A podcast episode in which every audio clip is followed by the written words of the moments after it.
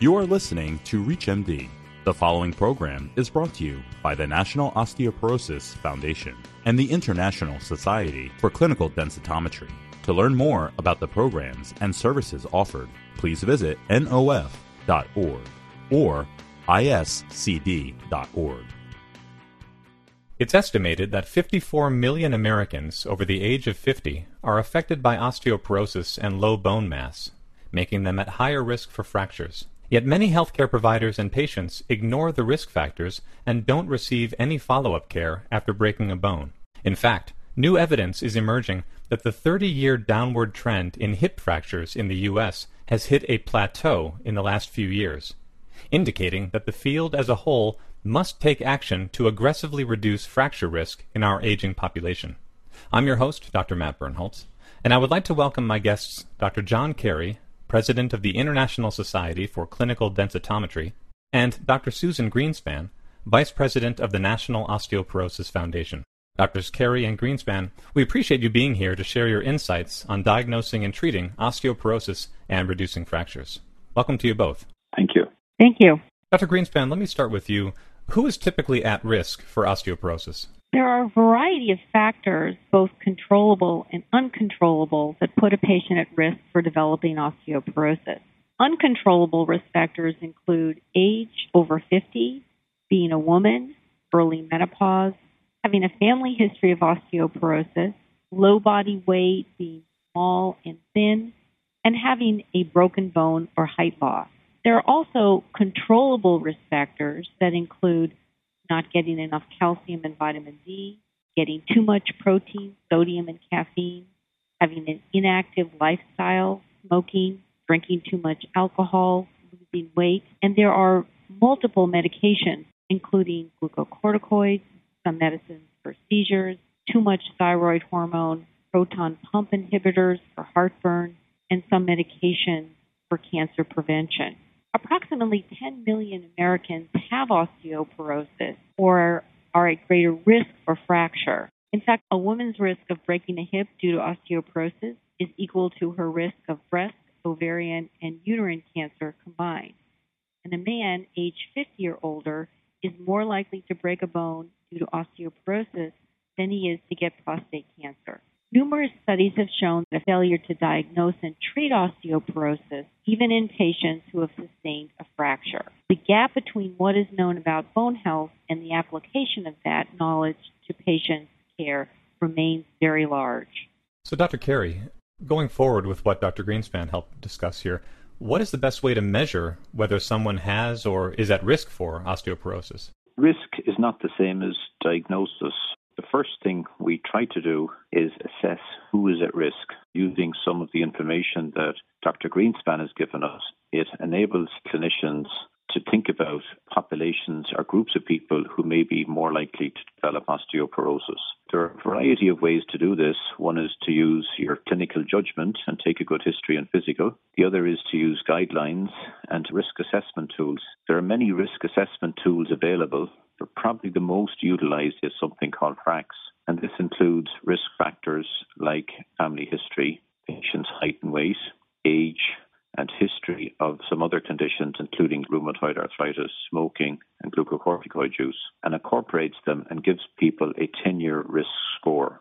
The advantage of this is that it picks a few of the most important risk factors and gives people a number. Disadvantages are it's hard to know how that number applies to an individual because you're looking at an average number rather than an absolute number. But it at least gives people some idea whether someone is at risk and some of the things they may need to think about. Not all risk factors, such as a propensity to fall or someone who has a history of multiple falls or a medical condition that results in multiple falls, are included in this FRAX calculator. The gold standard for making a diagnosis of osteoporosis per ISCD is the presence of a fragility fracture. That's a fracture that occurs in a person from a force that wouldn't be expected to break a bone in a healthy person. Or we can also diagnose osteoporosis using DEXA scans.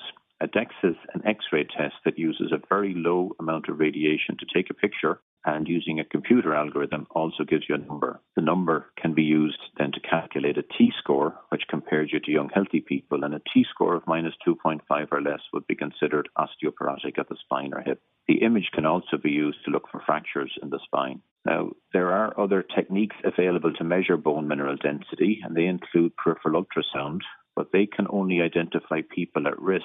For every standard deviation decrease, you would be twice as likely to develop a fracture, but they can't be used for diagnosis. Quantitative tomography, or what's known as CT scans, can also be used to diagnose osteoporosis per the latest ISCD positions and give a similar risk and a similar diagnostic threshold to central DEXA. Peripheral DEXA can also be used, but only for risk assessment. So, by combining various clinical risk factors, having an understanding of the populations who might be at risk, and measurements using DEXA, ultrasound, or CT, we get a much better idea of an individual's risk or perhaps diagnose them as having osteoporosis. And with these diagnostic factors understood, Dr. Greenspan, let me turn to you again. Once someone has been diagnosed with osteoporosis or an osteoporotic fracture, what are the treatments currently available for patients, and are there any new therapies in the pipeline? That's a great question because we do have multiple medications for treatment and prevention of osteoporosis. There are two major categories for osteoporosis treatment. One includes anti resorptive medicines.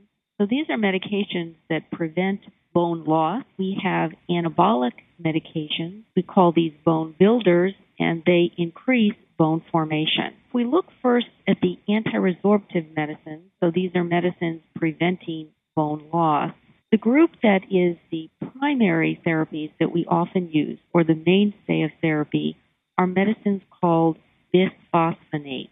Some of these are oral, some of these are IV, and they include medicines like alendronate, risedronate, ibandronate, and zoledronic acid. There's also a medicine called a rank ligand inhibitor, which is an antibody to one of the cells that causes bone loss called denosumab. And then we have medications that are related to hormones or even hormone therapy that can prevent osteoporosis. We have estrogen agonist antagonists for osteoporosis prevention and treatment. One of these is raloxifene. We have another medicine in a group called tissue selective estrogen complex, which is a combination of conjugated estrogen with an estrogen agonist antagonist. And finally, there is a bone hormone called calcitonin. So we have multiple medications to prevent that bone loss. On the flip side, we also have anabolic medicines that build up bone. We currently have two available.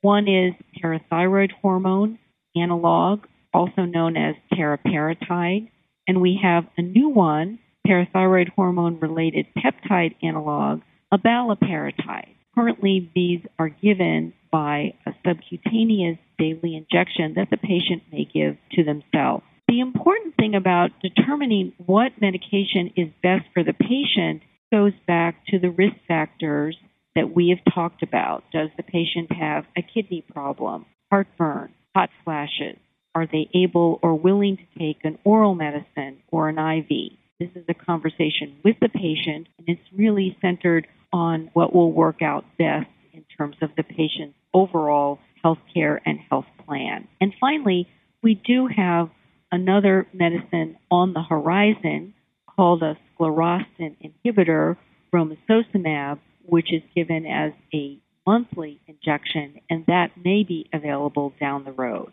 Now, despite these effective treatments, which have been proven to reduce fractures on the order of 30 to 50 percent, unfortunately, about 80 percent of patients who actually have a fracture don't get further evaluation and don't get osteoporosis medicine. Today, we have a better understanding of the causes and impact of osteoporosis than ever before. We really have to put our knowledge to work and develop further scientific advances in both the detection and treatment and getting our patients on these medications to end the suffering from this debilitating condition. Now, Dr. Carey, stemming from what Dr. Greenspan just talked about, with regard to stepping up to help patients. What are some of the challenges that physicians face now in helping patients who are struggling with fragility fractures and osteoporosis? The first thing, as Dr. Greenspan said, is making the diagnosis. Patients are diagnosed with a fracture, but they are not diagnosed with their underlying osteoporosis. So the first step is making sure the patient's diagnosed with osteoporosis. If we do that, a cascade of events will result for many patients, which will reduce the risk of future fracture, including lifestyle changes, further testing, more information, hopefully medication, and other appropriate interventions. That is a big problem, and we know from American, Canadian, data that was presented at ASBMR last year, less than 20% of people over 65 who present with a fragility fracture over the last decade in Canada and America are diagnosed with osteoporosis. An even smaller number are then referred on for a DEXA test, which would be helpful for assessing their prognosis and monitoring their treatment. The next thing that comes up high on the agenda is understanding for patients what the risk benefit is a lot of patients have been made very aware of potential risks of medications, but they have not been made aware of the risks of not getting appropriate treatment. For health professionals who are talking to their patients, if some an older person has a hip fracture today in North America or Europe, approximately one in five of those will die within the year following their hip fracture. In the US Medicare population, half of the people who have a spine fracture are dead within three years. Two thirds are dead within five years, and only 10% survive five years. The mortality is more than twice as high as those who've never had a spine fracture after adjusting for everything else. These fractures, just these two groups themselves, have a very poor prognosis and a high morbidity and a high mortality. The benefit of treatment is that reduces the risk of future fracture. The risks are potential risks of treatment, which are so small it's hard to get accurate measurement on them from studies, have been overstated and great hype and hyperbole has been portrayed in the media when the real problem is the osteoporotic fractures and the morbidity and mortality associated with these fractures. Another issue, unfortunately, that comes up, and this has come into the limelight very recently because of uh, national guidelines from the American College of Physicians that patients don't need to be monitored for their treatment. And unfortunately, that's just not true. The standard of care in North America and in Europe and around the world for many years has been to monitor these patients. And that involves several things talking to patients to make sure they understand what they're doing, how they're doing it, and to make sure they're not having problems with their treatment and being followed up. It also involves additional tests such as height measurement and bone mineral density measurement to make sure the treatment is doing what we hope it's supposed to be doing. If people have high blood pressure, people would not abandon blood pressure measurements to see if their blood pressure treatment's working. If people have high cholesterol, they get a cholesterol recheck to make sure their treatment is working. And the same way, when people have a high risk disease and a severe disease like osteoporosis, they also need to be monitored for their treatment. In some centres and in some settings, additional testing may be required or may be available, such as bone markers, 24 urine calciums, or complex testing. And then the last thing that is required and is a barrier for many patients is access to quality testing. And for monitoring patients on treatment or getting patients on treatment, sometimes there's an understanding that osteoporosis is measured and diagnosed only by DEXA scans. So some patients who have fragility fractures have a false negative DEXA. That means their bone density is not at the osteoporosis threshold by the test, but they already have the disease because they have the fragility fractures. And some patients in unfortunately are unable to access treatment are, are told they don't have osteoporosis because it didn't show up on their DEXA scan. In reality, that's a false negative DEXA test. If people have fragility fractures, they're fragile bones, and they need to do something about that. So, denying patients access to treatment or monitoring because their T score doesn't meet an arbitrary value in that population is not appropriate. Dr. Greenspan, what resources are available for clinicians and patients to learn more about osteoporosis prevention and treatment? The National Osteoporosis Foundation has many resources for patients and clinicians. Going to the NOF website, www.nof.org, includes a patient pathway to help steer patients to the information most critical for them. And there is also a section on preventing fractures and a microsite for healthcare professionals called Bone Source. In addition, the NOF has an annual clinical conference called the Interdisciplinary Symposium on Osteoporosis, or ISO, and that provides the most current, clinically relevant, and evidence based information on the prevention, diagnosis, and treatment of osteoporosis. Coming up, it will be held May 16th to 19th, 2018, in New Orleans, and more information can be found at the NOF website. The NOF also has the Clinician's Guide to Prevention and Treatment of Osteoporosis, and this helps inform clinical decision making to help manage the diagnosis and treatment of men and women who are at high risk for fracture. It's available on the Bone Source website, and in addition, the NOF published the guide in Osteoporosis International, which is a journal that individuals can get. An update to the guide is currently under development.